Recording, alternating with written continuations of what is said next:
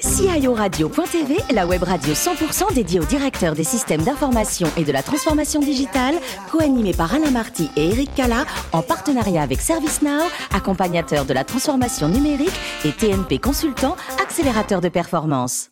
Bonjour à toutes et à tous et bienvenue à bord de CIO Radio. Vous êtes 11 000 DSI, dirigeants d'entreprise et acteurs de la transformation digitale abonnés à nos podcasts. Merci d'être toujours plus nombreux à nous écouter chaque semaine. Merci aussi de réagir sur nos réseaux sociaux, sur notre compte Twitter CIO Radio-du-bas TV. Pour co-animer cette émission, ils sont en pleine forme. Ils sont à mes côtés Véronique Ricoben Mira, directrice des équipes avant-vente France de ServiceNow. Bonjour Véronique. Bonjour. Guy Le Turc, c'est plus facile, directeur général de TNP Consultant qui nous accueille. Bonjour Guy. Bonjour Eric. Merci de nous faire le plaisir à tous les deux d'être avec nous comme, comme chaque semaine pour accueillir aujourd'hui Michel Truand. Bonjour. Bonjour, merci de me recevoir. Michel, vous êtes directeur des systèmes d'information du groupe FED. Absolument. On va en parler dans, dans, dans un instant. Évoquons d'abord votre, votre parcours. Vous êtes né le 26 février 1975 à Saigon, au Vietnam. Vous avez fait une école d'ingénieur en informatique parce que l'informatique, vous y baignez dedans depuis que vous êtes petit, je crois. Hein, c'est ça, vous nous racontez? Absolument. Je suis euh, issu d'une famille d'ingénieurs, en fait, euh, en informatique. Très tôt, chez moi, j'avais euh, des ordinateurs. J'ai commencé avec des ordinateurs sans disque dur, qui démarraient avec des disquettes. Donc voilà, c'est beaucoup de beaux souvenirs. ça date déjà. On a l'impression que c'est une éternité qui est passée. Mmh. donc j'ai beaucoup, voilà, j'ai touché à ça très tôt. Voilà, c'est parti très très tôt, donc vous avez fait ce qu'il fallait pour, euh, pour être en professionnel. Et votre carrière professionnelle, vous l'avez commencé chez Soft, Computing. Vous allez rester euh, sept ans. Cette année qui vous ont apporté là aussi une, véritable expérience? Oui, je voulais euh, commencer ma carrière dans une ESN. E j'avais envie de découvrir, de faire plusieurs missions. Il s'avère que je suis resté dans cette ESN pendant sept ans, mais que j'ai évolué au sein de, du client d'Air France KLM euh, dans différentes directions. Voilà, et chez Air France KLM, que, que vous avez connu comme, comme client, vous, il devient de votre employeur. Ensuite, hein, au bout de au bout de 8 ans, vous intégrez véritablement l'équipe d'Air France Ils se sont dit qu'un prestataire euh, pendant 7-8 ans, ça faisait cher, donc ils se sont décidés à, à m'embaucher. Voilà, et là, vous avez un, un parcours particulièrement riche, vous, vous multipliez les missions. Alors chez Air France KLM, j'ai eu euh, l'opportunité de, de, de faire d'occuper quasiment tous les postes d'une direction informatique. Euh, j'ai commencé développeur. Euh, je trouve ça très bien parce que ça permet de, bah, d'apprendre le, code euh, et vraiment mettre les mains dans le cambouis. Euh, j'ai pu également ensuite travailler en tant que chef de projet assistance à maîtrise d'ouvrage. j'ai, je suis intervenu au sein d'une direction qualité et, et, méthode. Et ensuite, j'ai eu l'opportunité de travailler sur des projets d'innovation. Hmm. Après Air France, vous changez d'univers. On vous retrouve chez Baker McKenzie, donc un cabinet de, recrutement, là aussi avec une mission précise. Hein. Et ensuite, voilà, c'est ça. Euh, puis DSI pour le groupement des, avocats. Euh, le groupement des avocats, vous nous expliquez rapidement? Alors, les avocats, c'est un peu compliqué. Hein. Vous, vous savez peut-être, leur gouvernance en tout cas est complexe. Euh, ils ont euh, euh, ce qu'on appelle des barreaux dans chaque grande, grande ville de France. et où ils ont un, comme un grand barreau qui est le barreau de Paris qui va rassembler quasiment la moitié des avocats de France. Vous avez ensuite un conseil national donc le Conseil national des barreaux, qui lui va également euh, faire partie de la gouvernance avec le barreau de Paris, qui est le plus grand barreau. Et en septembre 2020, vous intégrez le, le groupe FED. Donc, vous êtes aujourd'hui en tant que, que, DSI. Avant de donner la parole à Véronique et à Guy, un mot sur le groupe FED, vous nous le présentez Oui, le groupe FED, c'est un cabinet, euh, cabinet de recrutement, voilà. aussi, euh, qui, euh, qui a cette particularité euh, extrêmement importante pour le, pour le numérique, c'est que nous sommes indépendants. Donc, nous ne rendons pas de compte à, à des investisseurs. Euh, notre directeur général est le fondateur de l'entreprise et il a cette particularité d'être, euh, d'avoir une, une d'impétence pour le numérique, pour la technologie, euh, pour améliorer euh, la productivité et la qualité du service rendu aux clients. Voilà, donc euh, nous faisons du CDD, du CDI, du freelance, et nous avons un élément d'ADN très fort, c'est que nous sommes ultra spécialisés. Ça veut dire que quand vous avez un consultant en recrutement du groupe Fed, s'il fait du numérique, alors il sera chez Fed IT. Il connaîtra parfaitement euh, les enjeux euh, de ses clients, il connaîtra ses contraintes, les contraintes également des, euh, candidats, et il ne recrutera pas, par exemple, des, médecins ou des, infirmières. Si vous voulez des médecins ou des infirmières, vous serez avec Fête Santé. Vous avez deux magnifiques profils en face de vous. Vous aurez du mal à les recruter parce qu'ils ont des postes très intéressants déjà, mais pas mal de questions à vous poser, Michel, c'est Véronique et c'est Guy. Euh, Michel, quels sont les, grands enjeux du système d'information euh, du groupe Fed vous êtes euh, confronté le groupe Fed, c'est on, a beaucoup de, candidats et beaucoup de postes à pourvoir. Donc c'est un volume d'informations extrêmement important. pour vous donner un ordre d'idée, c'est plus d'un million de CV. On reçoit plus de 10 000 candidatures par semaine et il faut pouvoir les traiter. Notre conviction, c'est qu'il faut pouvoir répondre à tout le monde. Il faut voir tous les CV. Ça, c'est vraiment ce que notre direction euh, souhaite euh, que l'on fasse. Donc, ça veut dire que euh, humainement, on ne peut pas traiter ce, volume de, CV. et pour autant, on ne souhaite pas remplacer l'homme, le consultant en recrutement, par la machine. Ça veut dire qu'il faut qu'on soit capable de, reproduire le plus, de façon la plus fidèle possible le comportement des, des consultants en recrutement, leur proposer une présélection euh, surtout, aller chercher des candidats aussi qui ne postulent pas. Vous savez qu'aujourd'hui, c'est très difficile de trouver euh, des candidats. Euh, ils ne viennent pas chez nous facilement, donc il faut qu'on aille les chercher. Ça veut dire que dans notre base de, de données, c'est vraiment notre patrimoine. il faut qu'on soit capable d'aller les retrouver, de les suivre aussi sur leur parcours et puis de revenir vers eux pour leur proposer des opportunités qui, sont, qui correspondent à leur carrière. Alors, quelles sont les grandes technologies sur lesquelles vous appuyez pour satisfaire ces différentes missions? Alors, on a un outil euh, qui est un outil assez, euh, assez standard, on va dire, pas basique, mais standard, puisqu'il est quand même évolué, c'est Salesforce, euh, qu'on a vraiment customisé. On, est, on a vraiment fait implémenter des processus très spécifiques au groupe Fed pour, implémenter notre manière de traiter les candidatures. En parallèle, on lance des expérimentations, par exemple le robot CV actuellement, euh, qui s'appuie sur la plateforme de Google, Google Cloud Platform, GCP, euh, qui va implémenter des, euh, des algorithmes d'intelligence artificielle, du machine learning, évidemment de l'analyse syntaxique, sémantique, et qui va justement permettre, ce que je vous disais tout à l'heure, de reproduire non pas seulement une, lecture du CV, ça tout le monde sait faire, hein, c'est de l'OCR, ça date de, ça fait des années que ça, existe, mais qui va vraiment reproduire le comportement, qui va regarder les tâches qui va les mettre en cohérence les unes aux autres et qui va faire en sorte de, faire émerger en fonction du contexte, en fonction du job qui est recherché, les bons CV.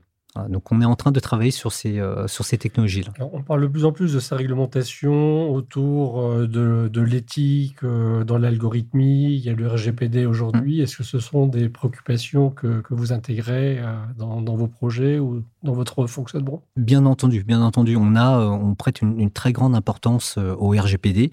On a des processus qui justement nous permettent de supprimer les données des candidats lorsque bah, il n'y a pas eu de contact pendant un certain temps. Euh, normalement, on ne devrait pas avoir ce cas-là puisque nos consultants sont assez bons et donc recontactent les candidats pour leur demander s'ils sont en recherche. S'ils ne sont pas en recherche, on ne va pas aller les déranger. Euh, on a euh, vraiment cette, attention à la data. On protège aussi, on parlera peut-être de cybersécurité sur ça, mais on protège aussi énormément la donnée. on a des mécanismes, on a des outils qui nous permettent de surveiller comment est traité, comment est manipulée la data et par qui. J'avais une question de mon côté sur. Euh, enfin, vous avez parlé donc de ces consultants experts pour euh, justement aller rechercher la bonne personne. comment vous, comment vous, vous, vous arrivez à, attirer et surtout à retenir ces experts dans le recrutement? À vous parler au sein de l'ADSI ou globalement? Non, globalement. Et après, je vous anticipez ma deuxième question au sein de l'ADSI. Mais d'abord, globalement. Alors, globalement, en réalité, on va leur proposer. En, fait, on, on n'est pas des recruteurs en, réalité, on est euh, des conseillers. Euh, on va aller conseiller le, client, déjà, le client va chercher un profil, et il va nous dire probablement, je veux absolument ce genre de profil un profil expérimenté, évidemment très mal payé, hein, ça va de soi, mais qui vraiment acceptera de travailler beaucoup. Bon, on va, on, va le plus sérieusement, on va le conseiller, on va conseiller le client et on va faire en sorte que le candidat, lui, ait un éventail aussi de choix. On va lui dire, euh, le candidat qui va postuler sur un poste de développeur, on va lui dire, bah, écoutez, euh, bah, si vous n'avez pas un poste de développeur qui vous convient, peut-être que vous pourriez faire un autre job parce qu'on voit dans votre CV que vous avez les capacités euh, à faire un autre job. Et on va l'accompagner. Et donc ça, en fait, euh, c'est quelque chose d'important pour nous parce que ça nous permet de nous différencier. On a d'ailleurs, euh, quand on interroge nos, candidats, un taux de satisfaction de 99%. Euh, les candidats sont, contents de la manière avec laquelle on, les traite. On est vraiment, et, ça part vraiment de la convocation. Hein. On leur dit dans la convocation que ce n'est pas un, comment dire, un interrogatoire. On leur dit que c'est vraiment un échange dans lequel on va définir avec eux ce qui serait bon pour eux par rapport à leur recherche et par rapport à ce qu'on a euh, sur la table euh, au, niveau des demandes de nos clients. Et au sein de la DSI Au sein de la DSI, en fait, euh, ce que, moi, ce que je me plais à faire, c'est de demander à, mon directeur général des budgets qui sont peut-être des budgets un peu à perte, hein, parce qu'il n'y a pas d'objectif. Alors c'est difficile d'avoir ces budgets-là, mais je demande des enveloppes là-dessus. Pourquoi? Pour tester des choses. Il y a des choses qui peuvent ne servir à rien actuellement, mais qui sont assez euh, innovantes. ils en entendent parler, euh, ils veulent tester. Et donc, je vais donner ce genre de projet de telle sorte à ce que les gens soient euh, alimentés intellectuellement.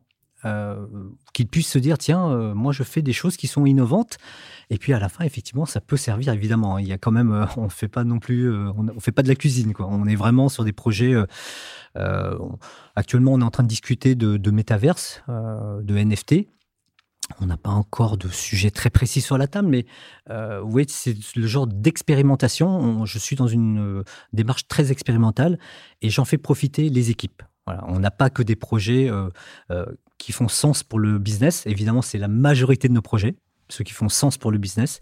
Et puis, on a d'autres projets qui leur permettent de progresser. Dans la continuité de cette expérimentation, moi, je suis curieuse de, de connaître votre vision sur l'évolution des métiers de l'IT sur 5-10 ans.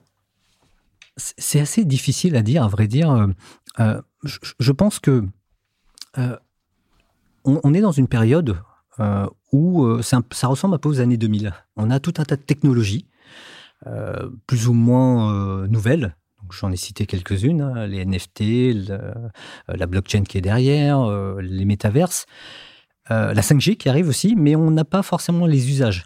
Donc du coup, chacun, les industriels, les, startups, euh, tout le monde est en train de chercher un peu euh, comment on va créer un nouveau business, comment on va disrupter.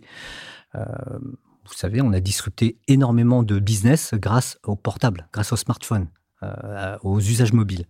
Aujourd'hui, on n'en est pas encore là. Donc les métiers, eh bien, euh, ils, se, en fait, ils changeront en fonction de ce qu'on va décider là. C'est pour ça que j'ai un peu de mal à vous anticiper euh, euh, ce, à quoi va ressembler, vont ressembler les métiers de demain. Ce que je peux vous dire de façon très proche, c'est qu'aujourd'hui, moi, mon enjeu, c'est de faire en sorte que les gens de la DSI se focalisent sur leur métier. C'est-à-dire qu'on est une DSI, mais on est une DSI au sein d'un cabinet de recrutement. Ça veut dire que notre vrai métier, c'est recruter c'est pas être informaticien à vrai dire. Et, j'oriente vraiment euh, mes, collaborateurs là-dessus. Je vous donne un exemple pour illustrer. Vous avez des ingénieurs euh, en infrastructure, en réseau, en système. En réalité, leur métier, euh, le, métier que je voudrais qu'ils fassent, c'est pas d'aller câbler, c'est pas d'aller installer des, éléments d'infrastructure. Ça, on a, des, fournisseurs qui le font très bien, c'est leur métier. moi, je voudrais qu'ils se concentrent sur notre business, sur le business du recrutement, et qu'ils réfléchissent sur les nouvelles technologies qu'ils peuvent apporter en lien avec ça pour créer de la valeur. Voilà, c'est voilà comment, pour moi, les gens doivent évoluer au niveau de, de la DSI, euh, être vraiment orienté client, business first, être vraiment orienté euh, service auprès de, des collaborateurs, de nos clients internes, on va dire. Et donc pour ça, vous avez agilisé votre euh, DSI et euh, Alors c'est en cours, c'est en cours. Je, je suis à la moitié d'un plan de transformation. Lorsque j'ai intégré le groupe Fed, il, il m'a fallu élaborer un plan justement avec plusieurs volets. Le volet technologique, essayer d'anticiper un peu ce qu'on allait faire pour apporter de la performance technique, mais également le volet organisationnel et ressources humaines. Et donc, c'est dans ces deux volets-là où on, réfléchit à comment les gens doivent euh, changer, euh, doivent évoluer. Et on les forme pour ça. Vous avez dit il y a quelques instants qu'au sein du groupe FED, vous ne faisiez pas de, de la cuisine. Mais c'est peut-être pas par hasard si vous avez dit ça, parce que la cuisine, c'est une de vos passions, hein, je, je, crois savoir. Absolument, absolument. J'aime beaucoup la cuisine. Alors je, je préfère la, la, déguster, la savourer que la faire, parce que je suis moins bon. Hein. Euh, d'ailleurs, mes enfants se plaignent quand je la fais. Euh, mais euh, voilà, c'est quelque chose qui me, qui me plaît beaucoup. Mes parents ont été restaurateurs. Euh, pendant, pendant des, décennies, euh, mm. depuis que nous sommes en France. Donc euh, voilà, c'est c'est un environnement que, qui me plaît beaucoup et, et, et je trouve qu'on a de la chance en France d'avoir une gastronomie incroyable euh, avec des régions, avec des richesses par région. Euh, donc voilà, donc j'en profite euh, pleinement. Voilà, quand vous voyagez, hein, ça fait partie aussi de, de vos critères, découvrir la, la, cuisine locale en France et, et, la cuisine internationale aussi, euh, puisque votre expérience aussi chez Air France vous a permis de, de voyager beaucoup. quels sont les, les, les pays qui vous ont apporté le plus de, de bonheur, je dirais? Alors, je dirais que dans, dans le, le, le, haut du tableau, je dirais la Polynésie française. Euh, c'est un, un, contrée formidable, exceptionnel. Vous avez un peu de tout. Évidemment, vous avez euh, des lagons, bien entendu, mm -hmm. mais vous avez aussi des paysages montagneux. Vous avez aussi euh, des gens adorables, accueillants. Et puis, bah, quand on parle de cuisine, en fait, leur cuisine, en fait, véhicule aussi une histoire. Euh, donc c'est toujours intéressant de, de, voir comment ils cuisinent le poisson, euh, comment ils utilisent les, les fruits, les, euh, tout ce qui est donné par la nature. Euh, ils ont du mal à être euh, ravitaillés, hein, ils sont loin quand même, donc euh, ils utilisent leurs ressources naturelles et, et je trouve que c'est vraiment le résultat est exceptionnel d'un point de vue culinaire et d'un point de vue visuel. la Polynésie, c'est vraiment un endroit incroyable. Et vous pouvez profiter pleinement de toutes ces cuisines parce que vous êtes aussi un vrai sportif, que vous pratiquez pas mal de, de sport. Hein. Quel faut compenser. Ouais, ouais, faut compenser. ouais. Vous faites du tennis, c'est ça du... Alors je fais du tennis, je fais également du basketball. Mm -hmm. Euh, principalement. Euh, je trouve que ce sont faire du sport, en tout cas moi, pour moi, ça me ça me permet vraiment de euh, de me vider, euh, de, de décompresser. Les DSI ont quand même une certaine pression quotidienne et lorsqu'on fait du sport, on voilà, on n'a pas le cerveau qui pense à l'infrastructure, au pilotage, au, KPI du centre de service. Donc on est on est un peu libéré et ça fait du bien. Et pour se vider la tête, il y a aussi la musique. Hein. Alors, musique éclectique, hein, musique pop, Francis Cabrel, euh, Dire Straits pour le rock. Tout à fait. Et musique latino Latino également, mais ça doit être euh, mon, mon affection pour les îles aussi, euh, euh, pour les Caraïbes. Oui, effectivement, j'écoute énormément de musique dès que je peux. un monde sans musique, pour moi, ce serait très, très difficile. Ce sera la note de fin de, de cette émission. Merci beaucoup, merci euh, Michel, d'avoir participé. Merci Véronique. Merci, euh, cher Guy. C'est la fin de ce numéro de CIO Radio. Toute notre actualité, vous pouvez la retrouver sur nos comptes Twitter et LinkedIn. Et mercredi prochain, nous accueillerons à 14h très précise un nouvel invité. Encore merci, Michel. L'invité de la semaine de CIO Radio.tv, une production B2B Radio.tv en partenariat avec ServiceNow, accompagnateur de la transformation numérique et TNP Consultant, accélérateur de performance.